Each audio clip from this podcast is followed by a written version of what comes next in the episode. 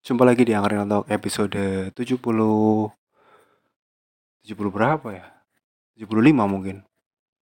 Kayaknya lebih deh. Berapa ya? Lupa, banyak udah, episodenya banyak. Lebih dari 70 yang jelas. Kembali ke obrolan monolog bersama saya, Yudha Harjo. Kali ini kita akan coba bahas tentang kacamata. Saya punya cerita cukup panjang terkait kacamata ini ya. Soalnya nanti bakal bahas ke masa kecil, trauma, dan apa ya lah. Pembahasannya panjang nanti. Semoga aja satu part ini cukup ya. Ya, kita mulai. Oke, jadi teman-teman yang mungkin kenal saya, waktu kuliah, waktu sekolah, pasti taunya Yudi itu pakai kacamata. Jadi sebenarnya saya mulai pakai kacamata itu pas kelas 1 SMA. Meski sebenarnya saya sudah minus. Matanya tuh kayaknya minus udah dari kelas 1 SMP. Tapi karena malu dulu kelihatan aneh kalau pakai kacamata, akhirnya nggak mau pakai kacamata dan maksain buat ngelihat nggak pakai kacamata, jadi matanya terus dipaksa buat berakomodasi. Itu akhirnya malah jadi matanya malah minusnya nambahnya sangat-sangat parah ya. Pas baru periksa itu tuh langsung minus 5. Kelas 1 SMA, kelas 3 SMP. Kelas 3 SMP itu minus 5. Nah itu dokternya aja sampai bilang ini nggak boleh langsung pakai kacamata minus 5, soalnya matanya nggak kuat nanti penjelasannya gimana sih ya, pokoknya harus pakai kacamata minus 3 dulu. Minus 3 dipakai 1 bulan, baru setelah itu baru boleh pakai minus 5. Dan itulah titik balik kehidupan saya dimulai. Jadi dulu itu saya melihat semuanya dalam burung, dalam keremang-remangan, tapi nggak mau ngaku kalau dunia itu seperti itu. Taunya ya dunia itu ya seperti itu, remang-remang. Ternyata setelah pakai kacamata minus 3 aja udah ketolong kan ya, udah lumayan kelihatan. Padahal setelah itu saya menyadari kalau dulu tuh saya tuh melihat semuanya tuh dalam ketidakjelasan, keburengan, dengan jadi itu jadinya ngaruhnya ke mental sih. Jadi mental saya tuh apa-apa serba takut ya. Kalau misalnya olahraga lihat-lihat ini jadi merasa kurang pede karena matanya tuh tidak bisa melihat dengan jelas kalau misal jauh ya. Terus apa sih ya, kayak dunia tuh terasa begitu sempit. Dulu saya memandang jauh tuh takut tuh. Mungkin itu jadi ngaruhnya ke mental ya, gak cuma psikis doang. Gitu. Momen-momen kenapa saya tiba-tiba mau pakai kacamata itu juga dipikir-pikir lucu juga ya. Jadi dulu tuh ada sinetron kepompong yang main dari Biromero, Mika Tambayong, dan siapa sih ya, pokoknya geng-geng itulah ya. Mas zaman Mika Tambayong masih baru main sinetron ya. Nah di situ dari Biromero kan pakai kacamata. Nah saya memang merasa pengen dimiripkan sih, soalnya dari Biromero dulu kelihatannya keren banget ya, dan teman-teman juga merasa iya Yudi mirip dari Biromero. Oh iya nggak apa-apa, keren. Dan itu kan itu merubah pola pikir saya. Pakai kacamata bisa keren kok, ada ini dari Biromero. Terus belum lama itu tuh ada Afgan ya. Afgan tuh muncul juga pakai kacamata. Jadi kalau dulu kan dulu tuh anggapannya orang pakai kacamata tuh wah culun, cupu, nggak keren, ada keren-kerennya. Nah tiba-tiba ada mulai ini trennya berubah ya, orang-orang pakai kacamata tuh dianggapnya keren, nggak kutu buku banget kok, tetap cool malah. Nah itulah saya pikiran udah mulai mau menerima lah. Tapi ya pas udah periksa jadinya kaget sendiri. Ternyata lah udahlah minusnya banyak banget. Nah itu terus dari kelas 10 ya, kelas 10 mulai kacamata sampai lulus kuliah 2000 itu mulai pakai kacamata 2010 ya. 2019 lulus kuliah tuh akhirnya memutuskan untuk LASIK ya. operasi mata buat di LASIK buat minusnya nanti hilang. Jadi nanti bisa nggak pakai kacamata.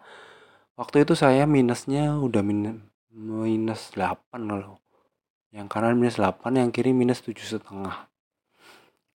Ini kan apa kelihatan ya, kalau misal pakai kacamata tuh angka minusnya mungkin nambahnya nggak banyak banget. Meskipun ya masih tetap nambah sih, soalnya kan emang waktu masa itu saya masih masa pertumbuhan ya. Jadi minusnya tuh tetap nambah. Kalau mungkin pas udah masuk umur 20-an itu kan masih belum banyak, udah nggak banyak nambah lagi kan. Itu judul buktinya dari udah 9 tahun tuh minusnya cuma sampai cuma nambah 3 kan. 3 ya banyak sih sebenarnya. Tapi ya lebih banyak daripada perkiraan saya. Itu mulai minus kayaknya kelas 1 SMP ya. Di bawah 3 tahun udah sampai minus 5. Itu kan emang karena pertumbuhan saya itu juga waktu masa itu lagi masih cepet-cepetnya ya. Dulu saya ingat tuh dulu saya waktu masuk SMP tuh tingginya cuma 150-an. Lulus SMA tingginya tuh udah 165 pas 168 lah. Nah, pas lulus pas salah satu SMA tuh 168, pas lulus 173 ya. Kan enggak signifikan ya. Signifikan tuh pas SMP. SMP tuh signifikan banget. Nah, itu pas karena pertumbuhan yang signifikan itu pengaruh ke mata. Jadi matanya jadi kan bola matanya juga ikut berkembang, dan itu kan ibaratnya kata ikut apa sih, kayak lukanya itu mungkin luka ya, jadi kayak luka sih meskipun analoginya di mata tuh bukan kayak luka, tapi mas saya nganggapnya tuh kayak luka. Jadi lukanya tuh yang semakin dibiarin tuh makin lama makin melebar, makin terbuka, dan akhirnya lukanya tuh makin parah. Dan itu yang mungkin disebabkan mata saya tuh minusnya jadi tambah banyak banget. Nah itu singkat kata LASIK di Jakarta. Ya operasi ya nggak mau sebut lah, nggak ada kesepakatan ini, nggak ada kesepakatan buat endorse. Kalau mereka mau endorse saya sinilah, silahkan endorse saya. Kalau nggak ada kesepakatan nggak mau disebut, pokoknya LASIK lah di Jakarta 2019 LASIK. Terus satu hari udah semuanya berjalan lancar, alhamdulillah. Waktu operasinya cuma 5 menit. Jadi sederhananya tuh mata kita ditembak pakai laser. Terus LASIK itu kan singkatan ya, laser inframe K-nya apa gitulah. Pokoknya disingkat jadi LASIK. LASIK tuh bukan, ya pokoknya laser lah, pakai laser intinya. Mata kita ditembak pakai laser, terus minusnya itu nanti pecah. Jadi bentuknya minus tuh kayak bentuknya pipih, terus membuat bola mata kita tuh menonjol. Dan nanti itu jadi kayak apa sih, kayak kotoran lendir di apa, kornea di bagian depan mata tuh. Nanti ditembak pakai laser itu pecah nanti. Nah pecah terus kan ada disayat, nanti disayat ulamanya itu disayat, terus diambil itu kotorannya, lendir minusnya itu diambil. Nah itu diambil, terus nanti udah, nanti penglihatannya jadi normal lagi. Ini hebat ya, yang orang yang nemuin metode ini tuh bisa kepikiran ya, kok bisa menganalogikan mengatasi minus dengan seperti itu tuh. Saya kagum banget, ini nggak tahu siapa ya. Saya persembahkan, saya rupsungi semua jempol yang saya punya untuk Anda yang telah menemukan metode LASIK ini. Terus apa lagi? Nah itu operasinya berhasil. Waktu itu kan minus 8, terus 1 bulan tuh diperiksa udah nggak minus lagi. Ya tuh kayak gimana ya? Kayak lihat, kayak punya mata baru sih. Udah dulunya harus pakai kacamata sampai mana-mana ketergantungan kacamata. Kalau nggak pakai kacamata itu mas nggak bisa ngapa-ngapain, mau lihat jauh langsung bureng. Terus mata kan kecil ya, kalau laman pakai kacamata itu matanya jadi kecil. Terus ya alhamdulillah bisa lihat kembali dengan jelas lah. Terus sampai suatu, tapi emang saya sadar kalau saya itu ada masih punya gejala mata kering ya. jadi punya ada masalah mata kering itu sebenarnya katanya sih normal-normal aja. Mungkin emang itu dasarnya sih, kayak ibarat kayak kulit kering sama rambut dikering-kering gitulah. Itu memang dasarnya kayak dasar kulitnya aja sih. Nah, bola mata kan masuknya ikutnya kulit. Jadi kulitnya kering. Kulit kering ngaruh juga ke bola mata. Ini bola mata kering tuh saya ada jadi ini apa? Paranoid sendiri. Ya beberapa emang sih sering merasa tiba-tiba oh kayak burung lagi nih, kok kayak matanya nggak nyaman nih buat naik motor kalau malam tuh, kayaknya cahayanya redup, mata kok dipakai buat melek susah. Nah itu saya jadi parno sendiri, nanti takutnya tuh wah minusnya balik lagi nih, tahu-tahu minusnya nambah lagi, terminusnya udah minus di atas -1, di atas udah sampai balik lagi -8 lagi nih, gimana nih, udah saya jadi ketakutan sendiri. Terus baca-baca informasi di internet malah saya lihatnya gejalanya tuh sama kayak mata katarak. Waduh, takut sendiri kan, aduh ini gimana nih. Udah mikirnya kemana-mana lah, langsung overthinking.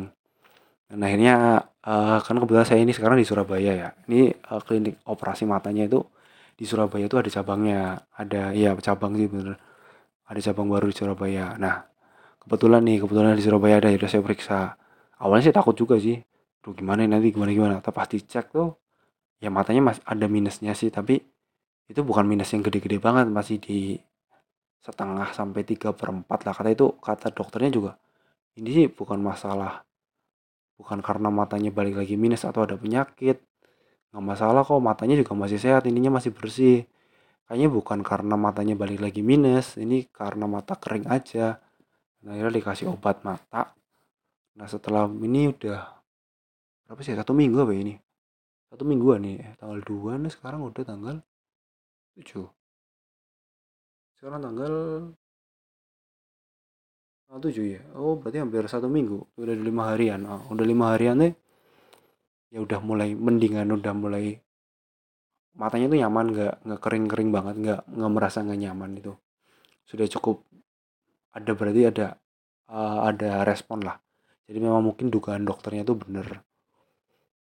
Itu mungkin ya ketakutan saya sendiri aja sih tentang masa lalu ya, takutnya apa yang dulu kan ini apa yang kejadian dulu tuh takutnya keulang lagi kan. Ibarat saya sudah dikasih kesempatan kedua tapi kok masih menyia-nyiakan kesempatan itu.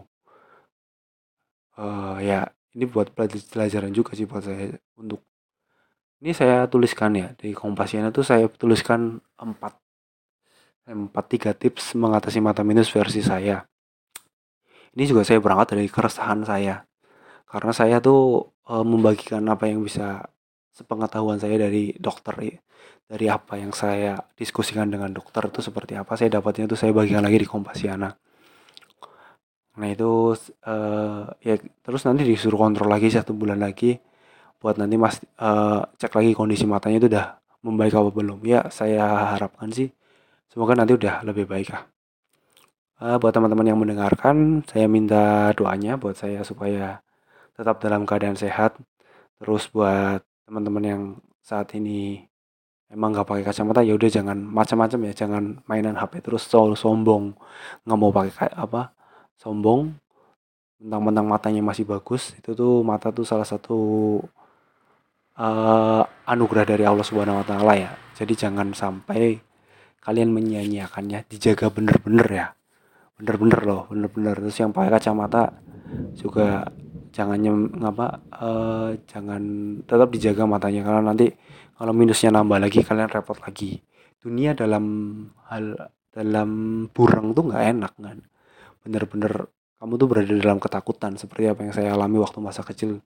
Saya remaja dulu itu kan bikin nggak nyaman sih, jadi tingkat produktivitas saya tuh berkurang.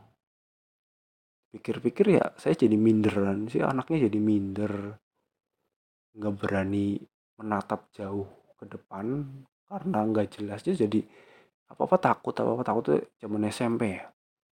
Tapi akhirnya ya saya sudah mulai bisa berdamai dengan diri saya sendiri, mencoba untuk ya udahlah, bismillah, nggak perlu takut, nggak ya banyak hal buruk terjadi.